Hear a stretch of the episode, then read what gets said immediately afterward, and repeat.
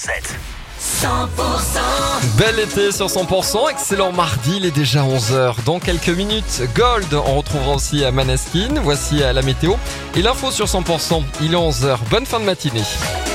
Les tubes et l'info 100% Et puis on jouera dans quelques minutes avec le retour du Grand Splash. L'info en région à 11h sur 100% avec Cécile Gabot. Bonjour Cécile. Bonjour Emmanuel, bonjour à tous. Une euh, réouverture euh, dans l'émotion hier matin au magasin Leclerc à Foix après le double assassinat et le suicide qui se sont déroulés le week-end dernier sur le parking de cet hypermarché. Le magasin a retrouvé ses clients hier matin. Parmi les victimes, deux salariés euh, qui étaient là depuis une vingtaine d'années. Le responsable du rayon boucherie et la responsable du rayon boulangerie. C'est le mari de cette dernière qui les a abattus avant de se suicider. On en sait plus après la macabre découverte à Pau à la fin du mois de juin dernier. Les corps de deux jeunes âgés de 20 et 22 ans avaient été découverts dans leur appartement du centre-ville. D'après les derniers résultats d'analyse, la prise de méthadone serait la cause des décès.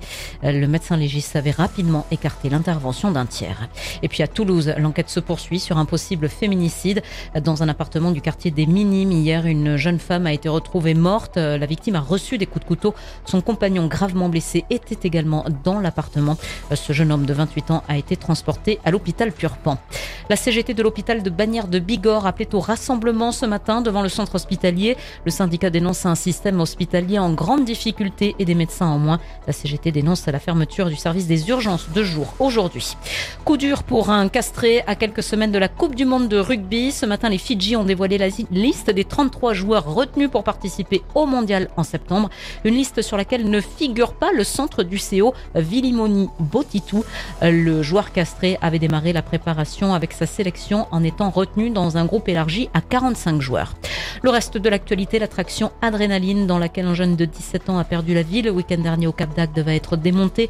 Le Luna Park où s'est déroulé le drame a ouvert ses portes hier. L'enquête continue. Et puis les Bleus affrontent le Maroc tout à l'heure à 13h à l'occasion de la finale de la Coupe du Monde de foot.